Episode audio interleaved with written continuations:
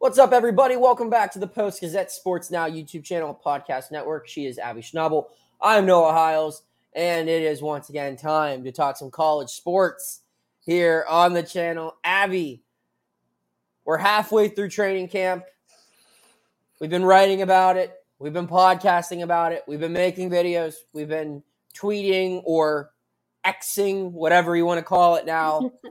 the season's approaching obviously I've been busy at the Pitt camp. You've been kind of all over the place.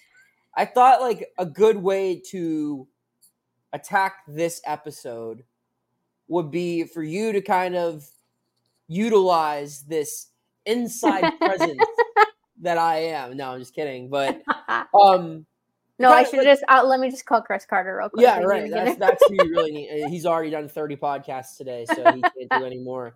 Um, but on a real note, I feel like it's a good thing to kind of just maybe reflect on some perspective. Yeah. I mean, I've had a chance to talk about it on Pitt mailbags and, and write about it, but there, there are certain observations I feel that can get passed over. So, as someone who hasn't had the chance to get out to Pitt camp yet, uh, fill in for the shoes of everyone else who hasn't got out to Pitt camp, and you know, ask some questions that you might have, just as someone interested into seeing how things are going for the Panthers so far in 2023.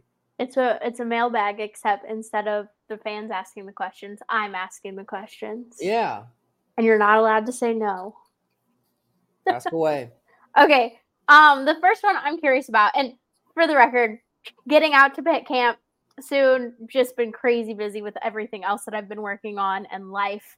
Um, but something that I've been curious about is, you know, I can read about it, but all of your stories have different angles. What are some of your initial um, impressions? Like, who stood out to you in the six plays that you get um, every morning, or who have the coaches been talking about? Well, for me, um, I feel like there are times where I'm looking at different things than coaches are. Obviously, they see the game a lot different than I do. They see a lot more of it than I do, too.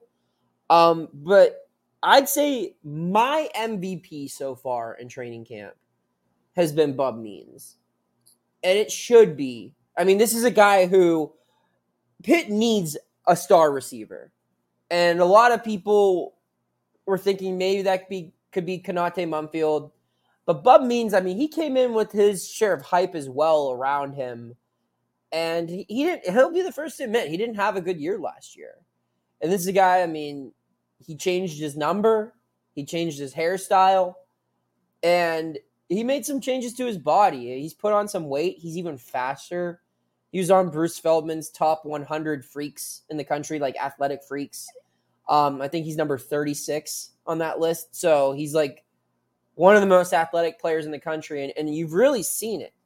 Um, Pitt needs to throw the ball better, and they've made an upgrade at quarterback one thing they didn't really upgrade was their receiver room. They've got younger, they've got less experienced, uh, and they're looking to replace a guy in Jared Wayne that had one of the most productive seasons in program history. Only 13 players have had a thousand yard receiving season. He's one of them. So they need someone to step up, and Bub Means being the the elder statesman of that receiver room.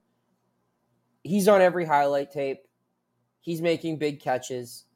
And the thing that I think stands out most to me is his leadership.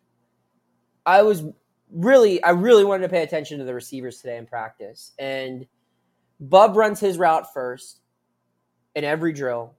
And then afterward, he stands in front of the line and is just paying locked on attention to all of these four freshman receivers that are competing for playing time. And he's coaching them up, arguably coaching them up harder than the receiver coach, the offensive coordinator, the head coach. I mean, he's in their ear and he's not like bullying them or being, you know, a big bad senior. This guy's invested in their success and he's exactly what that position needed. Um, granted, it still needs a needs to turn out on the field. I mean, this guy dropped some passes last year, especially in the beginning of the year. He struggled. But if he can come out and have a, a breakout season the way that I think he's capable of, I mean, that's going to be huge for Pitt because passing is going to be what makes or breaks this team. If they can improve through the air, it's going to make the whole team better in return. And it's going to start. I mean, it starts with the quarterback, who I've also been impressed with, but Bub Means has has really, really grown. I didn't. I hardly noticed him at all last camp. Um, but I, it's it's hard to not notice him this camp. And then on the on the defensive side of the ball, a guy that stands out to me is Sean FitzSimmons. Uh, I'm not sure how much of Sean FitzSimmons we'll see this year. Logic would tell you you wouldn't see him at all because there are three sixth year guys at his position in front of him on the depth chart. But how in front of them or how how high up on the depth chart are they? Because this guy's still in every conversation you have when you ask about the defensive line. And in the small t- snippets of action that I've seen, he's splitting double teams. He's getting in the backfield. He's he's making plays.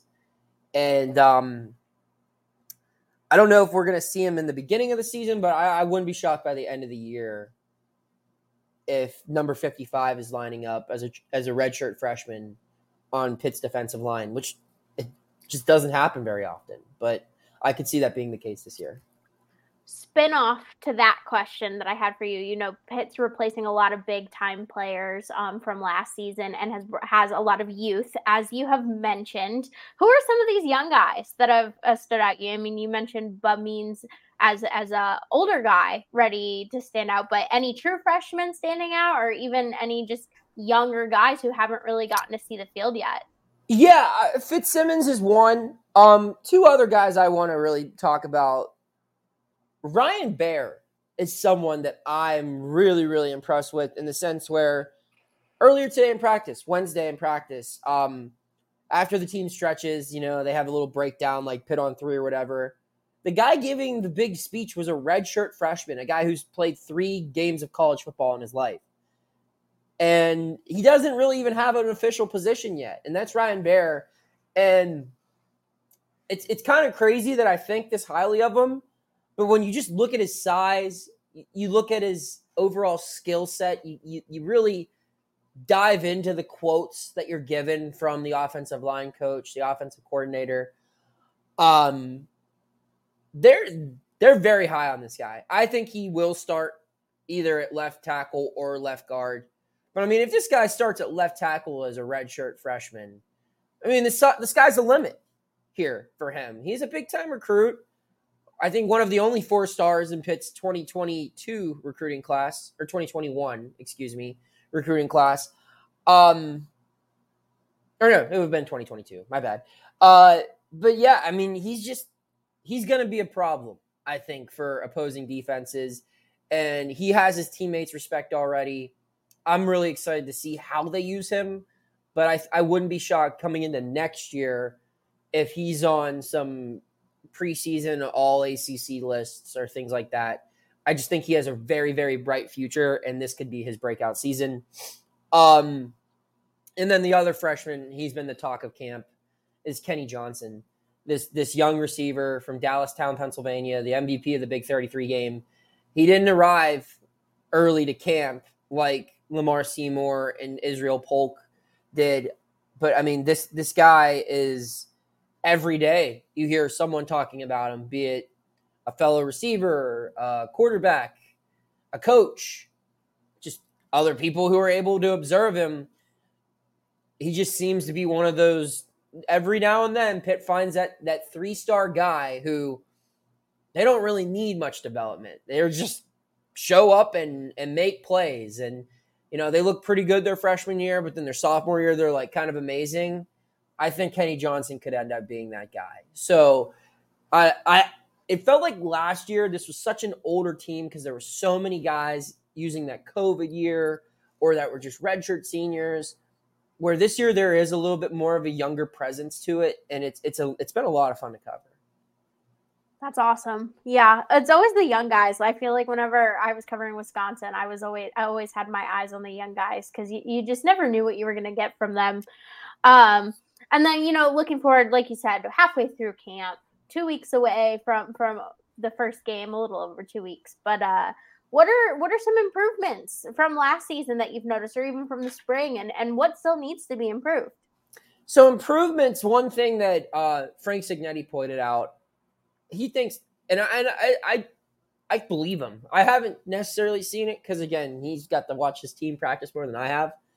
But he says he's really high on the tight end room, and I can understand why. Uh, tight end is something that's very important to his offense. It was super underutilized last year because the, it, the offense was run by a quarterback that didn't really understand it or wasn't comfortable in it. Um, but this year, with the quarterback that's very familiar with it, I would think the tight end room is going to prosper. Prosper, and I just I just look at the different options they have. They have a guy like Gavin Bartholomew, who is the prototypical tight end. He can block, he can make plays. We saw last year against Tennessee when he hurdled a guy 30 yards downfield, what he can do with his athleticism. Um, then behind him, you have Carter Johnson, a, a former defensive tackle that was almost 300 pounds. And he changed his body into being this kind of like a athletic specimen. And he can make plays with his hands, but I look for him to be a big force in the blocking and and and in the run game. And then they have this wild card in Malcolm Epps, a guy who was a big time high school prospect. And then he went to Texas and it didn't quite work out there. Then he went to USC and it didn't quite work out there. And I'm not sure how it's going to work here at Pitt, but I know that his skill set, his catch radius at six foot six, 250 pounds, that's a weapon that Pitt really hasn't had. And yeah, you can point to the depth chart and you could see like they had someone like Lucas Krull a couple years ago and stuff like that. But when you see this guy lined up in pads, he just looks different. He he he's slimmer. He is someone who can you could just throw a ball up. You can line him up on someone who's five foot ten and just say, We're gonna throw it up high where this where this player is not capable of jumping and getting it. We need you to go do that and he might only have 10 to 12 catches a year, but I would not be shocked if five of them are touchdowns. So there's just a lot to like in that room where tight end was the, kind of another missing piece to this team last year. I think it could be a strength. Um, room for improvement would be safety, just because have big shoes to fill. You're replacing two players who are in the NFL now. I mean, everyone talked about the guys before them. Paris Ford, who was a big time local recruit, and Damar Hamlin. Obviously, everyone's heard that name.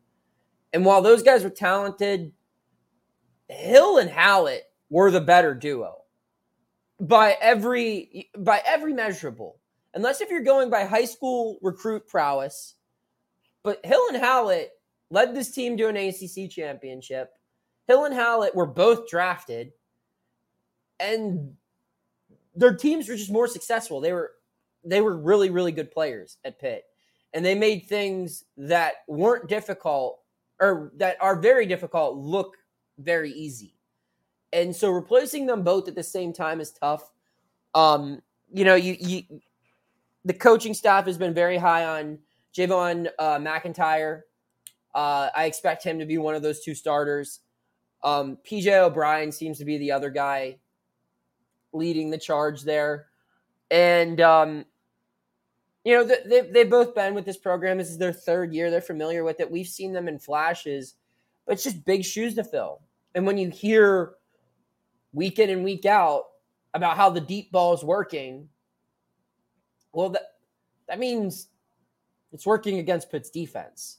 And while, yeah, that's against the corners, if it's a super, you know, consistent deep ball, there should be some help from the the safeties there. So I, I, I don't know. I don't I don't want necessarily they're saying they're I'm not here to say they're having a horrible camp. I'm just saying that they have big shoes to fill. And um, that seems to be a position where, unlike others, where there, there's a million guys, coaches are lining up to highlight, you have to do a little bit more prying to get information on guys aside from Javon McIntyre in that group. Okay, last one for you, Noah. On yes. the on the Pitt side, how did you feel about your ACC network cameo today? You know, I've had better ones, if we're being honest. uh, as as is the case with most things, Chris Carter stole the show. You can check Oh, out 100%. his now meme on our Twitter account. I believe the Post Gazette Sports Twitter account retweeted it too. So that's great. Um, so yeah. Uh, All right. Abby's his great- bright purple shirt. yes, and his sunglasses, just always looking serious. Yep, that's him. Uh, So that's my buddy. So Abby, uh, I'll take a great interview. I'll uh, I'll ask. I, I we always like to cover a little bit of a national perspective as well on this show. The AP poll preseason came out earlier this week. Uh, neither of us had a vote in it, but we both have an opinion. So to, to close out the show, I want to ask who's someone. Give me your too high of a ranking and too low of a ranking Okay. in this year's AP poll. Okay, so for um too high, I, which is funny because they check in at number 23, but they are too high in my opinion. It's Texas A&M because I don't believe they should be ranked. Um, they had a not a great season last year. I mean, five and seven. I mean, I feel like the only reason they're really on the poll is because they are an SEC team. They have a big brand, but their recruiting wasn't great this year. Didn't get any big pieces and and you know they've recruited a lot but they aren't winning anything and, and you can't have both of those things and uh, or you can't have recruiting a lot and winning Yeah. none it, Yeah. it needs it needs to be a straight line Wi- recruiting a lot winning a lot and texas a&m just it, it just doesn't feel like they're um up to the caliber of other Power Five teams, and definitely not, in my opinion, in the, in the SEC. Um, and then my too low, number twenty four, Tulane. Um, you know they're they're a mid major, but they went twelve and two last year, um, and they have a lot of their pieces back.